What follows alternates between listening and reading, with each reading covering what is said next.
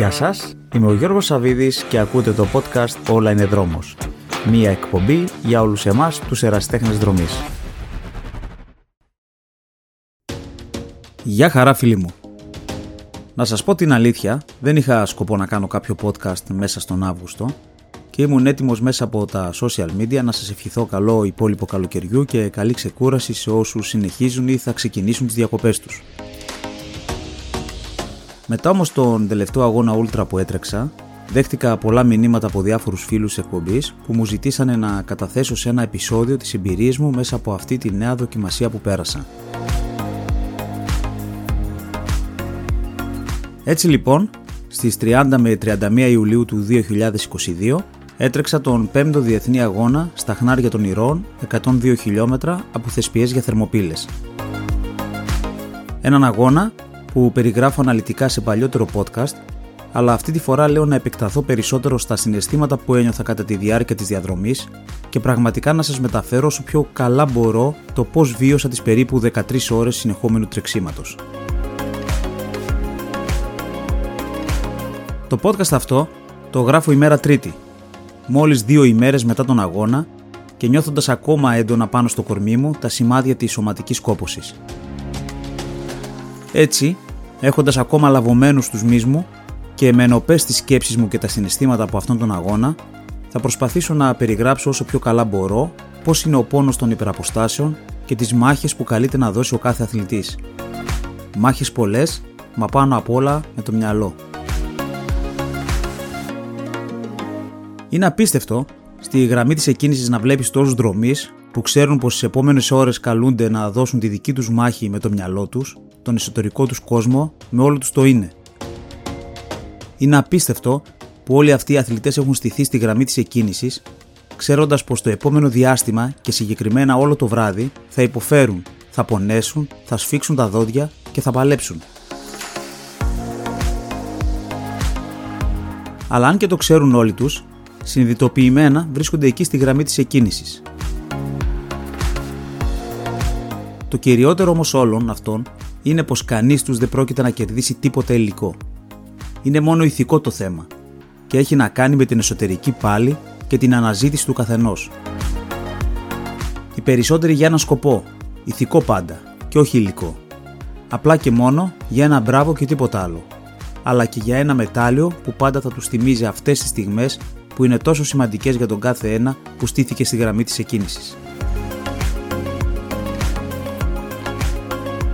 Κάποιος μάλιστα, εκεί που περιμέναμε στην εκκίνηση και προετοιμαζόμασταν, μας παρομοίωσε σαν τους αρχαίους 700 θεσποιεί που κάπως έτσι και αυτοί θα προετοιμάζονταν για να πάνε να συναντήσουν τους 300 Σπαρτιάτε στι Θερμοπύλες. Και δεν είχε άδικο, αφού οι ετοιμασίες μας έμοιαζαν κάπως σαν πολεμικές προετοιμασίες πριν τη μεγάλη μάχη. Ο αγώνας ξεκίνησε στις 8 το βράδυ και η θερμοκρασία ιδιαίτερα υψηλή. Από την αρχή φαινόταν ότι αυτή θα ήταν και η μεγαλύτερη δυσκολία. Στους αγώνες υπεραποστάσεων και μόνο σε αυτούς, είναι απίστευτο που βλέπεις πως οι περισσότεροι δρομείς, αν και από διαφορετικές περιοχές του ελλαδικού χώρου, ήδη γνωρίζονται και αυτή η επανασύνδεση γίνεται με έντονα χαμόγελα, αγκαλιές και ωραίες ατάκες. Άλλωστε, πάνω κάτω στην Ελλάδα, δεν είναι και τόσο μεγάλος ο αριθμός των δρομέων υπεραποστάσεων, οπότε κάπως κάπου όλοι έχουν τρέξει κάποιον αγώνα με τους υπόλοιπους. Εγώ για άλλη μια φορά είχα την τιμή και την ευκαιρία να τρέξω μαζί και να γνωρίσω και άλλους αξιόλογους αθλητές που μόνο σεβασμό και δέος νιώθω για τον κάθε ένα από αυτούς και την ιστορία που κουβαλάνε στο δρομικό κίνημα. Απίστευτοι άνθρωποι και απίστευτες επιδόσεις που όταν αναφέρονται σε αυτές καταλαβαίνεις αμέσως γιατί ανθρώπους μιλάς. Και το κυριότερο και αυτό που κάνει σημαντικό το όλο θέμα είναι πως επιτοπλίστων όλοι αυτοί οι δρομείς με τα απίστευτα επιτεύγματα δεν καφιόνται από μόνοι τους, δεν έχουν έπαρση και δεν θέλουν να αποδείξουν τίποτα. Απλά τα αναφέρουν μόνο και εφόσον ερωτηθούν και αν πάει η κουβέντα εκεί. Τι απίστευτοι δεσμοί δημιουργούνται μέσα από τέτοιους αγώνες, και δεν θα μπορούσε να είναι διαφορετικά, διότι με αυτούς τους ανθρώπους περνάς ακριβώς την ίδια δοκιμασία. Εκείνη τη στιγμή νιώθετε τους ίδιους πόνους, στα ίδια σημεία. ίσως κάποιες φορές με διαφορετική ένταση, αλλά είστε εκεί μαζί να μοιράζεστε ιστορίες από τις ζωές σας, όταν την ίδια στιγμή υποφέρετε και οι δύο. Υπήρχε περίπτωση να μην υπάρχει ένα ισχυρό δέσιμο ανάμεσά σας που μπορεί να διαρκεί για λίγες ώρες όσο διαρκεί η διαδρομή, αλλά στην ουσία διαρκεί και μένει χαραγμένο στο μυαλό και στις αναμνήσεις που δημιουργήθηκαν.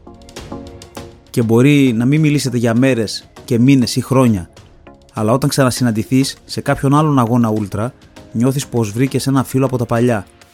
Νιώθεις σαν να ήταν το άλλο σου μισό. Νιώθεις υπέροχα και το χαμόγελο και η αγκαλιά είναι πέρα ως πέρα αληθινά. Διότι μέσα σε κάποιες ώρες κοινή σκληρής δοκιμασίας μπορεί και να το εκμυστηρεύτηκε πράγματα που δεν θα το έκανε σε κανέναν άλλον. Έτσι και εγώ είχα την ευκαιρία να συναντήσω ξανά τον Γιάννη τον Καλίβα. Έναν δρομέα με απίστευτες δυνατότητες. Έναν δρομέα με πάρα πολλά χιλιόμετρα στα πόδια του, με πολλούς ούλτρα, ακόμα και 24 ώρους αγώνες, με τρομερή εμπειρία και φοβερό ήθος και χαρακτήρα. Ο Γιάννης σε αυτόν τον αγώνα έτρεχε για το δικό του σκοπό, για τη μνήμη του πατέρα του που έχασε πρόσφατα και που σε προηγούμενους αγώνες τον βοηθούσε και σαν συνοδός. Με τον Γιάννη τα είπαμε πριν την εκκίνηση, αλλά και για κάποια χιλιόμετρα στην αρχή του αγώνα. Μιλήσαμε για τις ζωές μας, τα σχέδιά μας, αλλά και για κάποια από τα όνειρά μας. Η αγωνία του μεγάλη, αλλά ακόμα μεγαλύτερη και η αποφασιστικότητά του, αφού μου έλεγε πως τα τερμάτιζε ακόμα και αν χρειαζόταν να πάει μπουσουλώντας. Προσωπικά, με όλη αυτή την αποφασιστικότητα, το πείσμα του και τη δύναμη ζωγραφισμένη στο πρόσωπό του, δεν αμφέβαλα ούτε λεπτό ότι δεν θα τα καταφέρει. Και το έκανε μάλιστα και με προσωπικό ρεκόρ. Γνώρισα τον Φρέντι, ένα δρομέα συνομήλικο με εμένα, που έτρεχε στον αγώνα της κεταλοδρομίας και τρέξαμε παρέα για καμιά 15 χιλιόμετρα μέχρι δηλαδή τον δικό του τερματισμό κάπου στο 50 χιλιόμετρο. Αιτία ήταν η μουσική που άκουγε. Από το κινητό του, με ανοιχτή ακρόαση, άκουγα πολύ ωραία ροκ μουσική και να σας πω την αλήθεια, έτρεχα για λίγη ώρα από πίσω του διότι μου άρεσε αυτό το είδος η μουσική. Σε κάποια φάση τον πλησίασα περισσότερο, πιάσαμε τη συζήτηση, μιλήσαμε για τις οικογένειές μας, τον τόπο καταγωγής μας, τα ενδιαφέροντά μας και φυσικά για το τρέξιμο. Για τον Φρέντι ήταν η πρώτη μεγάλη απόσταση που έτρεχε, όντας νέος δρομέας, και ένιωθα το πόσο όμορφα και πόσο χαρούμενος αισθανόταν που κατάφερνε να ελοποιήσει έναν από τους στόχους του, όταν πριν από κάτι μήνες δεν είχε καν ασχοληθεί με το τρέξιμο. Πρόσχαρος άνθρωπος, με θετική άβρα και ωραίο χαρακτήρα. Πραγματικά χάρηκα που τον γνώρισα και πλέον κρατήσαμε επαφή μέσα από τα social media. Σε έναν από τους κεντρικούς σταθμούς του αγώνα, στην κάτω τη Θωρέα, στην κεντρική πλατεία του χωριού, κάθισα για ένα λεπτό σε μια καρέκλα για να φάω λίγο μακαρονάδα.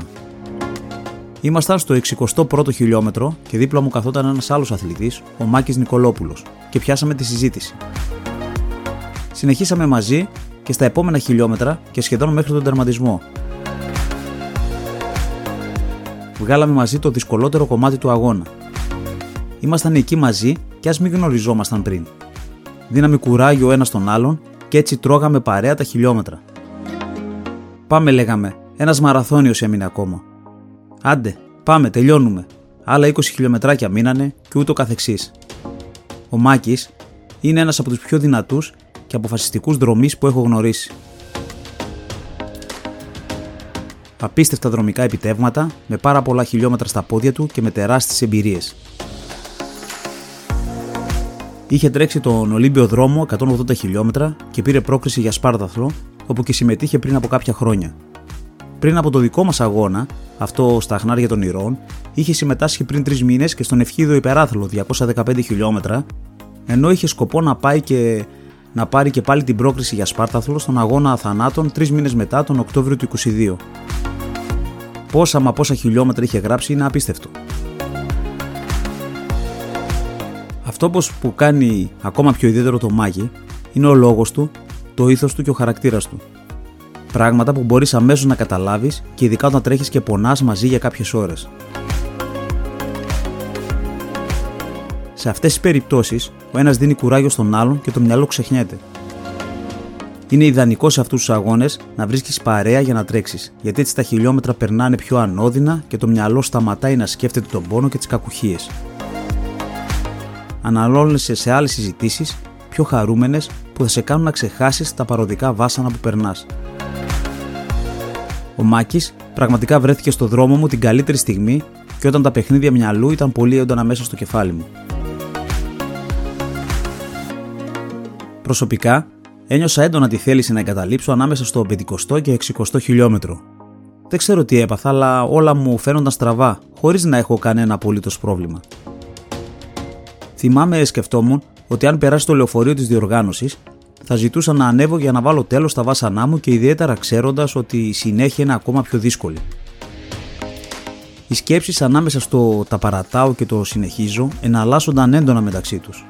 Από τη μία σκεφτόμουν τη χαρά, την περηφάνεια και το πώς θα νιώθω να περάσω τη γραμμή του ερματισμού, και από την άλλη έλεγα στον εαυτό μου τι στο διάολο θέλω και δηλώνω συμμετοχή σε τέτοιους αγώνες, πού πάω και μπλέκω κάθε φορά και ιδιαίτερα με τόσο δύσκολες καιρικέ συνθήκες λόγω της έντονης ζέστης. Αντί έλεγα να είμαι σε μια παραλία και να ξαπλάρω, εγώ τιμωρούσα τον εαυτό μου τρέχοντας όλο το βράδυ. Μπορεί να έφτυγε και λιγάκι που σε κάποια στιγμή του αγώνα με κάλεσε με έντονα μηνύματα και η μητέρα φύση και έψαχνα μέσα στα χωράφια τρόπο για να λυτρωθώ. Κάτι που έγινε και με ανακούφισε ιδιαίτερα. Κατά διαστήματα έτρεχα μαζί με έναν άλλο σπουδαίο δρομέα, το Βαγγέλη. Μάλιστα τα τελευταία χιλιόμετρα μέχρι σχεδόν τον τερματισμό τρέχαμε τριάδα μαζί με το Μάκη.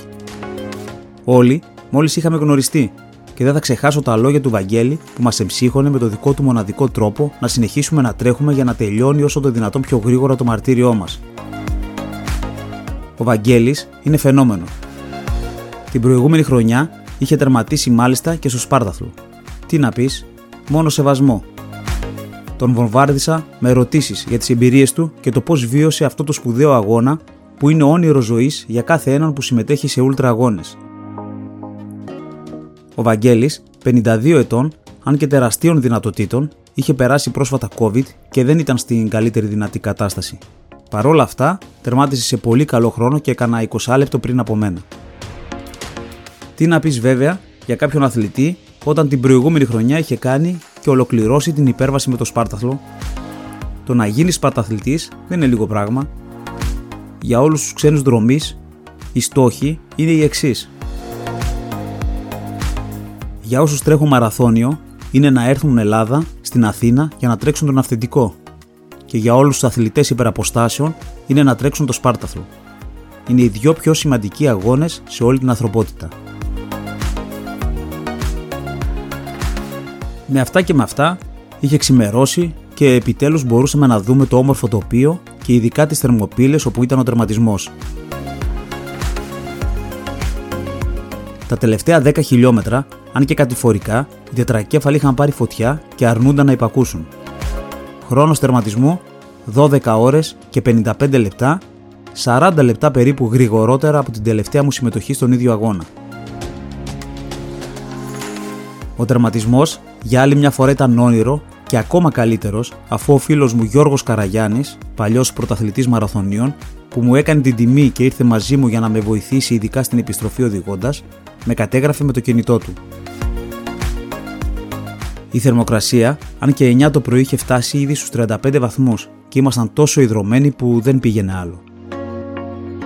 Όταν επιτέλους λυτρώθηκα με τον τερματισμό μπροστά από το άγαλμα του βασιλιά της Σπάρτης Λεωνίδα, για άλλη μια φορά ένιωσα απίστευτα συναισθήματα.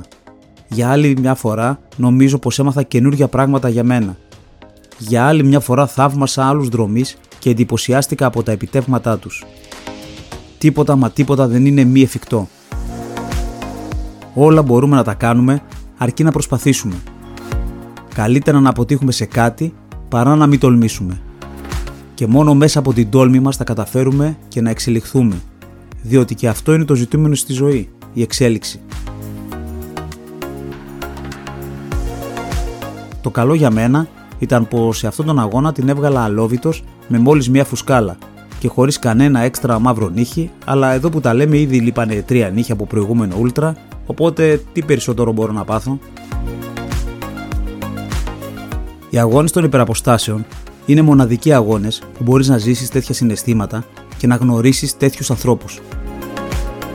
Τώρα θα μου πείτε από αθλητικής άποψης αν κερδίζεις κάτι; Η απάντηση για μένα είναι όχι. Βασικά, μετά από τόσα χιλιόμετρα, μόνο κακό κάνεις στον εαυτό σου και σε όλο το μεοσκελετικό και όχι μόνο σύστημα. Το να υποβάλει κάποιος τον εαυτό του στο να τρέχει τόσες πολλές ώρες συνεχόμενα, μόνο φυσιολογικό δεν είναι. Αλλά και η ειδονή να νιώθεις έτσι διαλυμένος και ισοπεδωμένος, πώς εξηγείται; Στην αρχή του αγώνα, και όπως είναι φυσικό, το σώμα και το μυαλό βρίσκονται σε απόλυτη ισορροπία. Όταν αρχίσουν όμως οι πόνοι της κούρασης, τότε εκεί αναλαμβάνει το μυαλό. Οι δρομείς αντοχής είναι μια ομάδα ανθρώπων που τείνουν να έχουν μια μοναδική σχέση με τον πόνο και δεν θα δίσταζα να τους χαρακτήριζα και μαζοχιστές. Έρευνες έχουν καταλήξει το συμπέρασμα ότι η συστηματική έκθεση σε περιόδους έντονου αλλά περιορισμένου πόνου μπορεί να οδηγήσει σε βραχυπρόθεσμες προσαρμογές στην αντίληψη και την ανοχή του πόνου. Ο πόνος είναι πολύπλοκος και βιώνεται διαφορετικά από διαφορετικά άτομα αλλά συνδέεται άρρηκτα με την απόδοση στα αθλήματα αντοχής. Ο πόνος των υπεραποστάσεων είναι μοναδικός και σε ξεγυμνώνει. Σε φέρνει σε έκσταση και σε κάνει να βρίσκεσαι σε άλλη διάσταση. Γίνεται μια μάχη πνευματική και σωματική. Μια μάχη με τον ίδιο στον εαυτό και νιώθεις να συμμετέχεις σε όλο αυτό με όλα σου τα κύτταρα. Για να τρέχεις τέτοιους αγώνες πρέπει πρώτα απ' όλα να πιστέψεις στον εαυτό σου και τις δυνατότητές σου και είναι τόσο όμορφο να μαθαίνεις όχι μόνο τις σωματικές αντοχές σου αλλά και τις ψυχικές. Τώρα βέβαια τι είναι αυτό που τραβάει ανθρώπους κάποιας ηλικίας να κάνουν τέτοιες υπερβάσεις; Μάλλον θα έλεγα πως είναι πολύ ισχυρά εσωτερικά ψυχολογικά κίνητρα και πως βρίσκουν την ισορροπία τους με την ανασχόληση αυτή με τις υπεραποστάσεις. Έχω ξαναπεί, βέβαια και σε παλιότερο podcast, πως η διαχείριση του πόνου και της κούρασης είναι άλλο ένα κατόρθωμα, αφού πέραν της αθλητικής δραστηριότητας έχει και προεκτάσεις και αντίκτυπο στην καθημερινότητά μας και σε άλλους τομείς της ζωής μας, κάνοντάς μας ακόμα πιο ανθεκτικούς, πεισματάριδες και γενικά πιο δυνατούς. Μη σταματήσετε ποτέ να ονειρεύεστε. Όσο περισσότερο πιστεύουμε σε ένα σκοπό, τόσο πιο φανερός γίνεται. Είμαι μόλις δύο ημέρες μετά τον αγώνα και λίγο σήμερα συνήλθα και μπόρεσα να ανέβω και να κατέβω σκαλοπάτια χωρίς να δείχνω ότι είμαι κατεστραμμένος.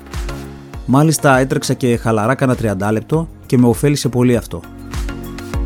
Θα το ξαναέκανα; Θα ξανατρέξω ούλτρα; Κατά τη διάρκεια του αγώνα και ακριβώς μετά ορκιζόμουν πως δεν θα το ξανακάνω ποτέ.